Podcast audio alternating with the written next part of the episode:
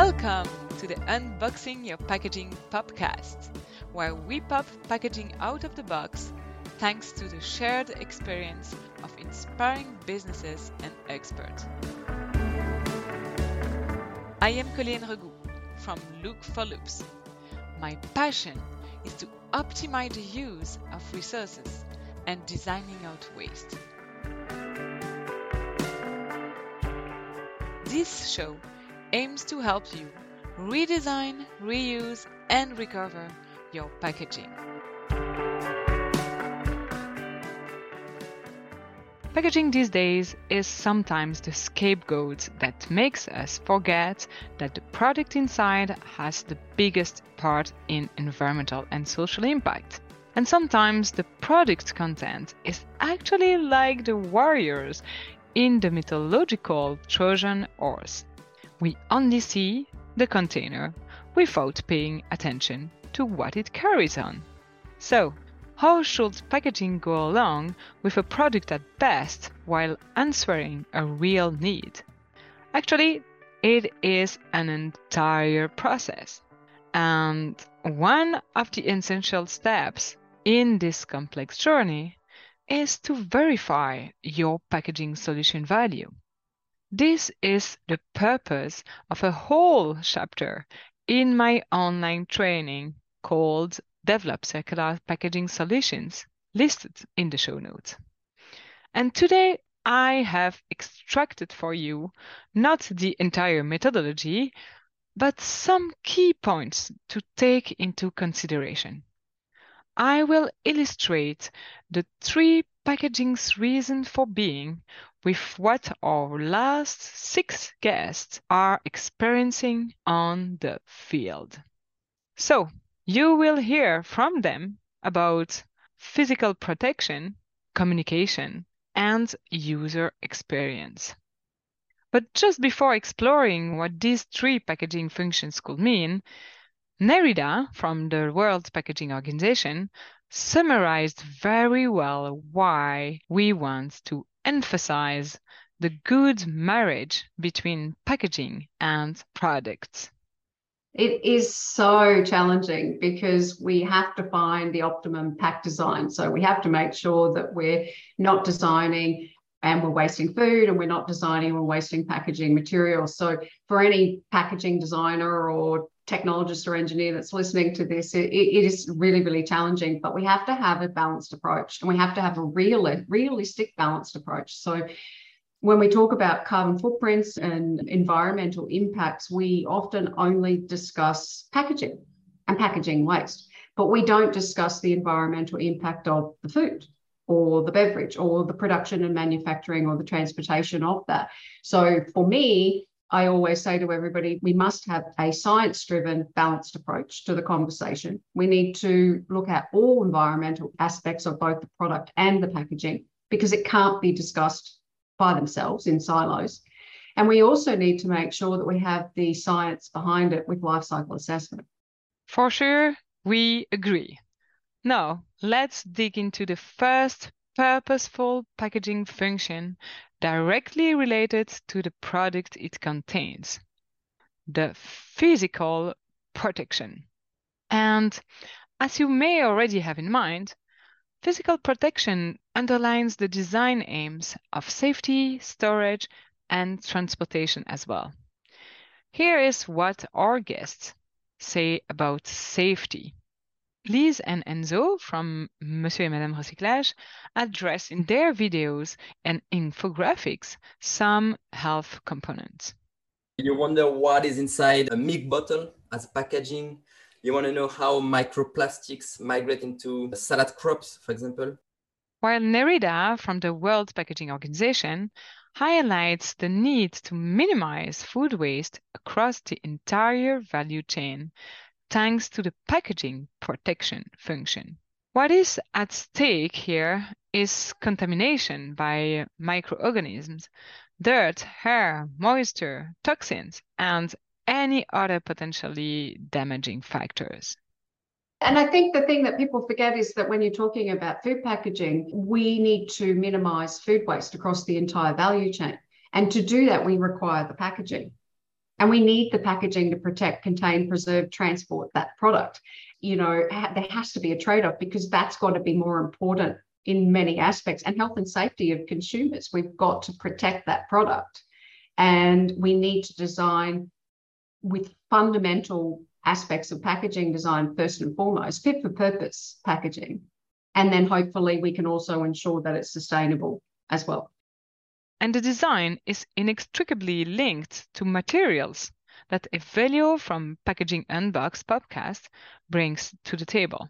So let's use the right materials. Let's try to make sure that the packaging is as small as is required to protect the product. So we're not using extra material, not taking up extra space. And this last comment is actually covering as well another big design aim the storage. It was part of the conversation with Evelio at many levels, and I choose an extract about luxury shoes boxes matching the style of the shoes. The box was designed by Jason Murphy, who's amazing designer. With these shoes, yeah, they come in a wooden box. It's a drawer. It's beautiful, like laser engraved. It has a huge story behind it. Nobody would throw this thing away. But does it need to scale? No. And I think a lot of brands today are starting to learn that and the power of social media and the power of marketing right? So i know there was a, a nike Vuitton collaboration they did. It was like in celebration of virgil abloh and they released this photos of the shoes with this packaging that was amazing. It was like over the top. It was like a Rimowa suitcase. But if you buy those shoes it doesn't necessarily have to come in that. You know i think maybe the first few can come in that. The rest of them can come in a regular rigid box a regular corrugated box something different but it's all about getting people to want the product. For me, it was fun to envision the storage design aim with these two disruptive examples. So you have food for thought about the limit when the packaging is supposed to store a product, but becomes a product in itself. Now that we have spoken about transportable shoes suitcase, it leads us to the third design aim for physical protection. I mean, transportation. The whole idea here is to optimize it. Mike from Returnity shares his experience from three shipping industries the rental, operations between stores and retailers, and the groceries. And so finding easy problems is a be- much better way than finding hard problems to gain that momentum. Sometimes that's internal logistics. So, how they're moving products between warehouses and stores or factories and warehouses. Sometimes it might be subscription programs they have. It might be as specific as for an e commerce retailer identifying when somebody's ordering two sizes of the same product because they know they're doing a try on, they're keeping one, hopefully, they're returning the other, it's already circular. The customer is already participating in circularity and not knowing it. The consumer wants to get to the thing that's inside. They don't want to focus on the thing that's outside, and they shouldn't. So we're going to be behind the scenes, just making it work great for the for this brand and being supportive of them. And that's why he is creating very customized packaging for his client. The next key function packaging people should be very clear about is communication. The first design aim that comes into your mind about communication is probably the description and all its information written on the packaging.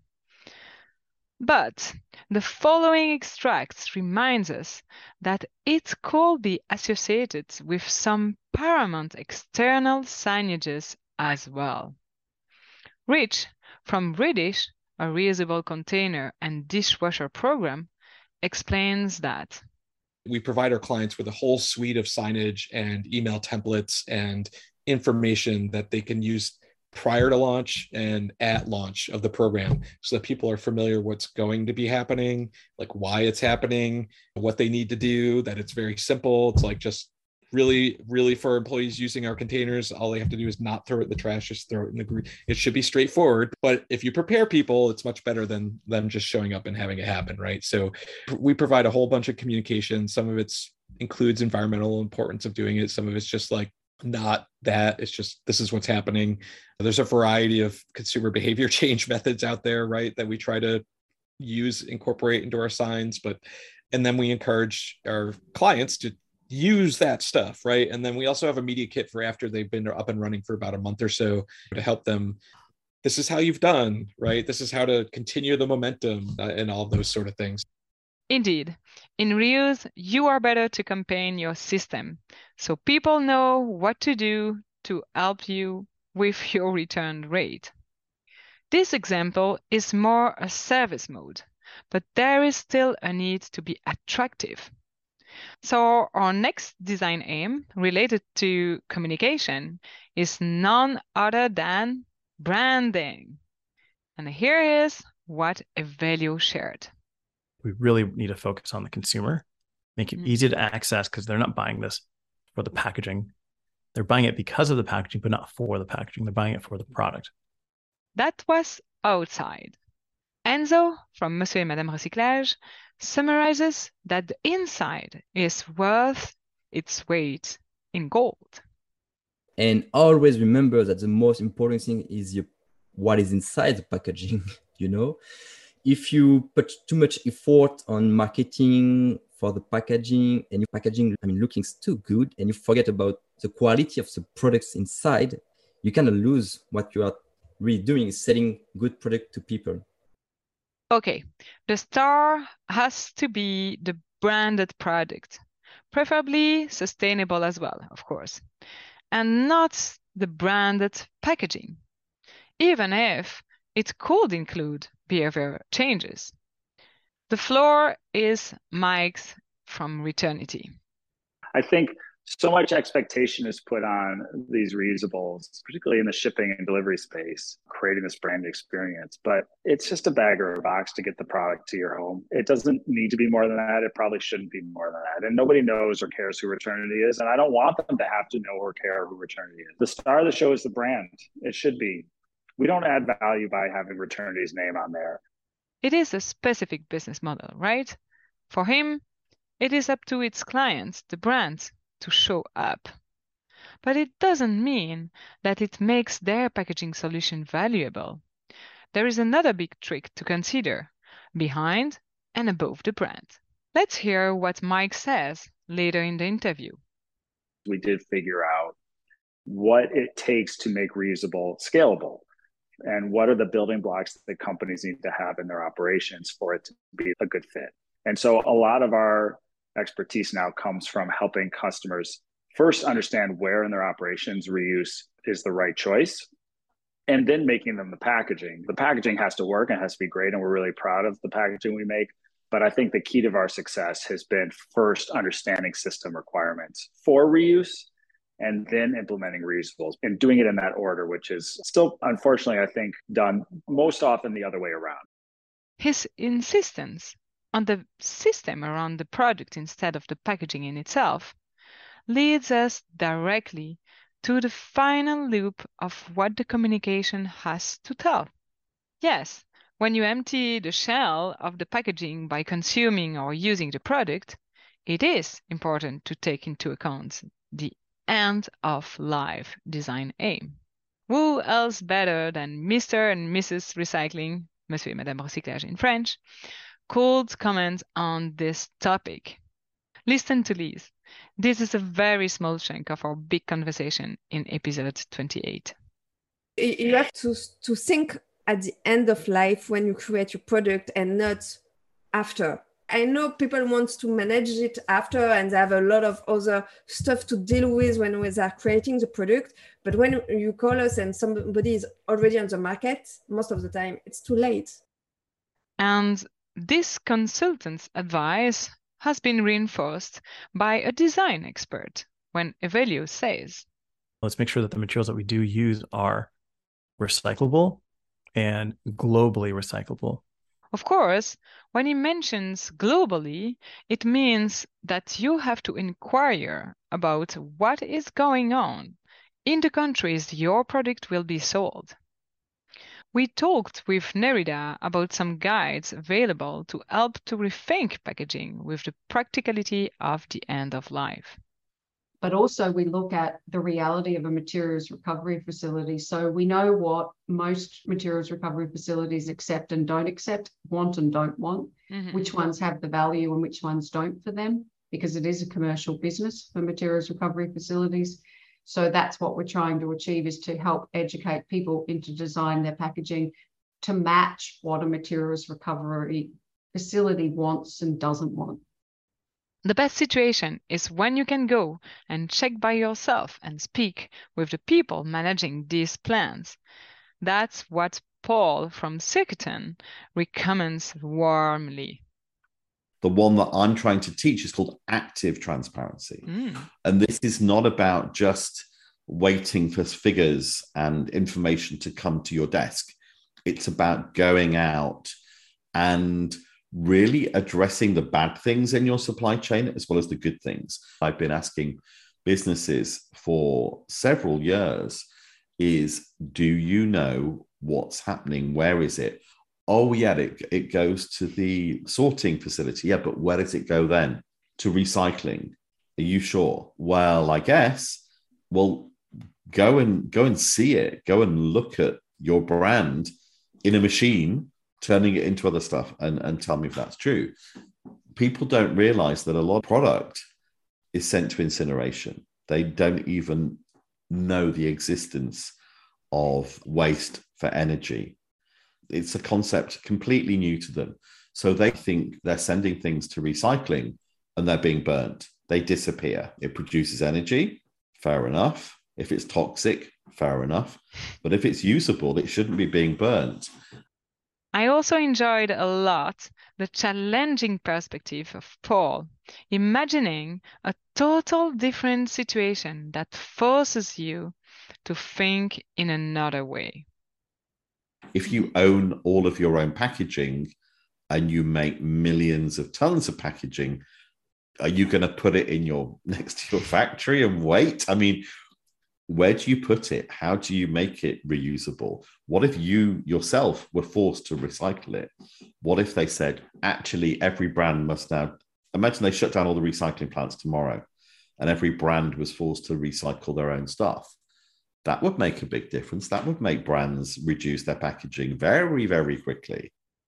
So, the next question is how do you take it back? How do you track and trace your packaging? Here is Mike's point of view in the realm of reusables like Returnity. I think that the tracking and the, and the management part is, is really central to it. And at this point, we've put everything from standard classic barcodes to QR codes to RFID tags to whatever fits the client's requirements and is aligned to their inventory systems but I think that speaks to an important point, which is you know going to maybe sound consistent with our dialogue to date, which is if the data system has to work too hard, you probably have a reuse model that's already suspect. So choose your data wisely, and if you feel overwhelmed by them, take a step back.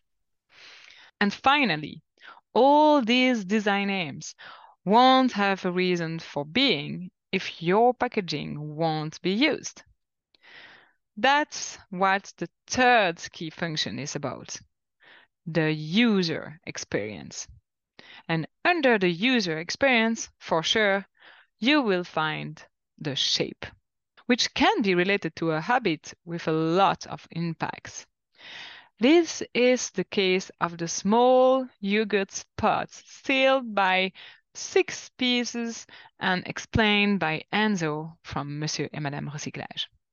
Here in France, there's two packaging that are really like at the heart of the war about recycling. You know, there's a ham and yogurt.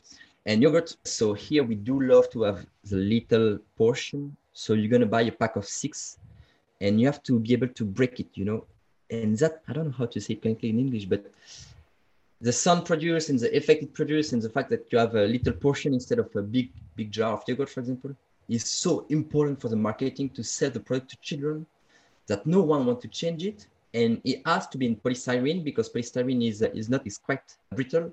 So it will break in a, in a fancy way that is ideal for that type of packaging. On the other hand you can also optimize the shape Let's listen to Evelio in front of a pharmacy shelf. For example, I was at the pharmacy and they had a huge display. It was three different products of vitamins, I think. and one of them was like a rounded square shape. The others were just regular round shapes, and then one of them was round tubes inside of boxes. And just you know, the way that they displayed made a lot of sense, and the packaging, the materials, the shapes made a huge difference in how many actual bottles they could fit on a shelf, which translates to how many bottles they can fit in a carton, how many bottles they can fit a, on a ship in warehousing. And it makes a huge difference in sustainability. And then one of the displays had square boxes with tubes inside of them, but they had a display that could only fit four boxes because they wanted to have a lot of space around each box. Mm. Well, that's great, but you have a shelf where the competitors have like 20 bottles side by side, and this one only has four. It didn't make sense. And it's like, well, it doesn't work for these reasons. I like how he expanded his comment from the shelves to the behind the scene logistics, which is a perfect segue to what Rich from Ridish is mentioning. That's another great point, right? Because we have to transport these. They have to be efficiently stackable to be transported and not take up a huge amount of space. So, lightweight and stackability, those are really important characteristics if you're doing high volumes as a reuse service provider. So yeah, that's another important area to optimize. One thing people, you know, we kind of learned, and, and I'll share some insider information here. One thing we learned is that when the food service folks, you know, they're serving the food in the cafeteria, often with single use products, they would have to hold in two hands or serve in one hand because they couldn't put one down and then stack another single use on top because they would just flatten each other. Right. Oh, yeah. And so they were really kind of excited. They're happier with ours because they're rigid, right? They're more rigid. So they could literally put one down and put another one on top, put the food in that, put another one on top, put the food in that, and they wouldn't all crumble on each other. And so they were actually able to serve more, they said, they said they were able to serve meals more quickly, right? Than having to deal with these less sturdy single use, like the fiber products at least, or some of the flimsier plastic ones. That specific extract made me think about another one, explaining the numbers Ridish is handling. Quantity is definitely an important design aim to take care of under the user experience key function. Listen to Rich from Ridish. Yeah, I think the, the largest of our clients to date had done as many as a thousand products in a in a day. And so that's that's a large number, right? Think about it. If it would have been single use packaging contaminated with food overflowing the garbage bin, who has sadly never seen that? The alternative is worth it, even visually, in terms of quantity for the end user.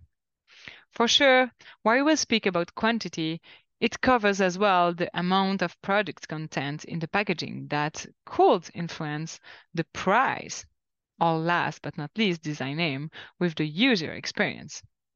Evelio from Packaging Unboxed podcast gives a nice example, the Avalon Dairy.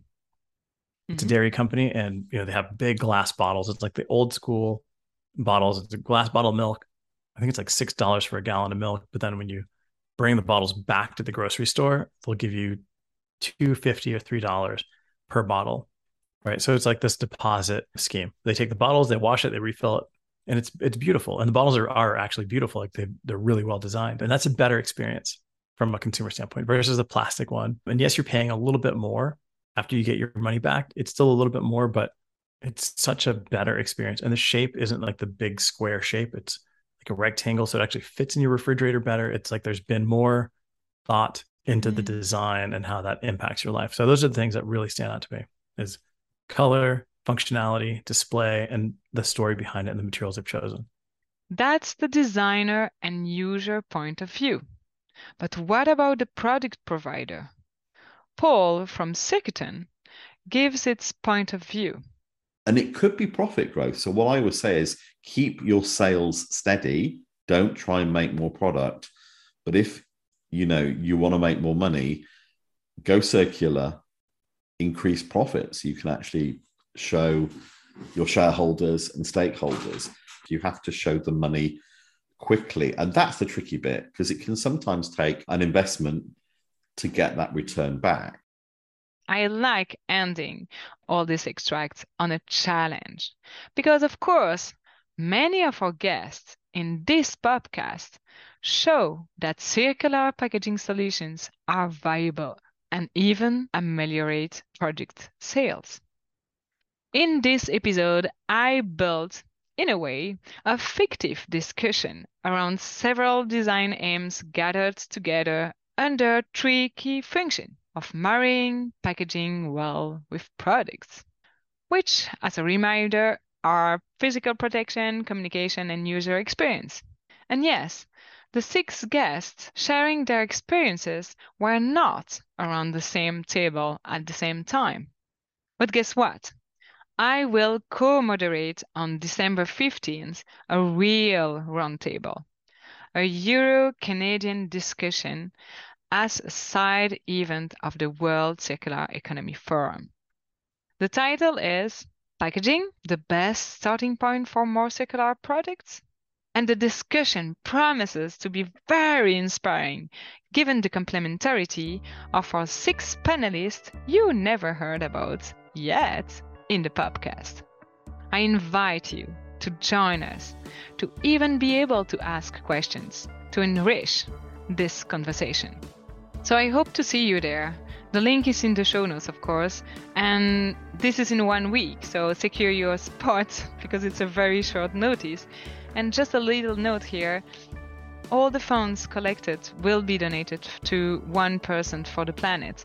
So it might be already your little Christmas gift to the society in advance. With all that, I hope you will have a lot of toads to bring to other tables during the festivities of the end of the year. You can always bring packaging conversation to the table. Enjoy the break, and I see you back in January. I hope you have enjoyed this episode, and if it's the case, be sure to subscribe where you get your podcast and leave us a 5 stars review to help for its visibility. You also probably have at least two or three friends or colleagues to share this episode with. Of course, feel free to get in touch by the lookforloops.com website or drop me a line on Colleen Regou LinkedIn profile. Last but not least, be sure to check the show notes with the links and resources. Until next time!